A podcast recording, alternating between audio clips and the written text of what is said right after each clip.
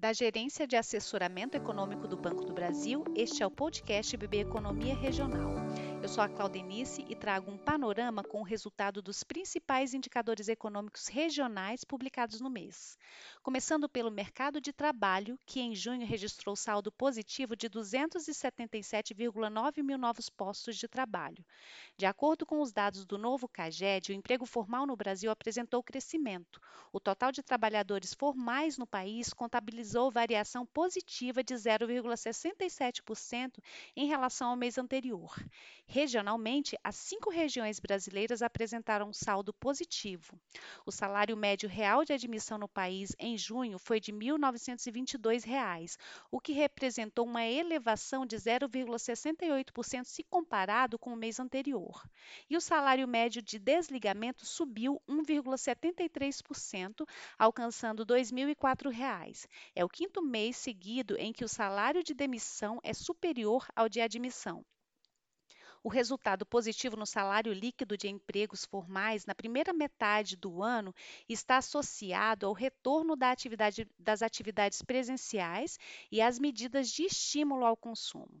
Para os próximos meses, avaliamos que as novas medidas governamentais, como a ampliação do programa Auxílio Brasil, trarão influência positiva ao consumo das famílias com menor poder aquisitivo, o que deverá estimular a expansão da atividade econômica e refletir no ritmo de vagas geradas no mercado formal.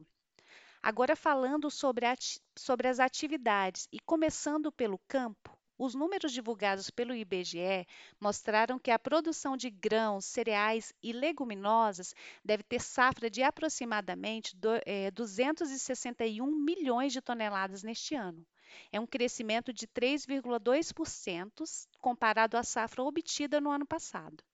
A produção nacional de soja deve atingir 117,9 milhões de toneladas, o que representa uma retração de 12,6% na comparação com a safra obtida no ano anterior, impactada pelos efeitos climáticos adversos, em especial no Rio Grande do Sul. O milho, segundo produto mais importante na safra de grãos, deve alcançar safra recorde em 2022, motivado pelos excelentes preços do produto e pelo clima. Sobre o volume de vendas no varejo, os números revelaram leve crescimento em maio, sendo o quinto mês consecutivo de alta do indicador. O bom desempenho veio dos setores de artigos farmacêuticos, médicos e ortopédicos, livros, jornais, revistas e papelaria, tecidos, vestuários e calçados. 17 estados tiveram variação acima da registrada no país eh, no comércio varejista. Apesar do consumo prejudicado pela taxa básica de juros em patamares elevados, o mercado de trabalho ainda em processo de recuperação e queda no rendimento médio real das famílias, o resultado do comércio varejista se manteve positivo. Movimentos pontuais de estímulo ao consumo, como a liberação do saque do Fundo de Garantia e medidas para facilitar o crédito, devem contribuir com a atividade econômica. O setor de serviços teve crescimento após ter registrado queda no mês anterior. O setor ainda sofre as pressões no cenário econômico atual, entretanto, a eliminação das restrições de mobilidade coopera para um cenário mais dinâmico. O turismo teve alta, acumulando crescimento de 51,4% no ano, e todos os 12 locais pesquisados acompanharam o movimento de crescimento. Já sobre a indústria, segundo o IBGE, a produção brasileira também avançou em maio. E das 15 localidades pesquisadas pelo Instituto, 11 acompanharam o crescimento nacional. No acumulado no ano, a maioria das localidades teve resultado negativo até o mês de maio, e o pior resultado foi percebido no Pará devido à retração na indústria extrativa. Ainda no campo negativo, o estado de São Paulo, maior participação na indústria nacional, também teve queda de 3,5%, pressionado pela produção de veículos automotores, reboques e carroceria. Pressionada pelo aperto monetário em curso e pelos desequilíbrios na cadeia global de suprimentos, a indústria brasileira apresenta fraco dinamismo este ano. Entretanto, a diversidade na estrutura produtiva das regiões gera bolsões de dinamismo ou contração, a depender dos setores afetados pelos choques nas cadeias produtivas. No Mato Grosso, por exemplo, o bom desempenho da atividade agropecuária local tem permitido expansão na indústria. O Pará, por sua vez, sente o cenário pouco favorável associado à indústria mineral. Já o elevado preço do petróleo tem beneficiado a Bahia e o Rio de Janeiro.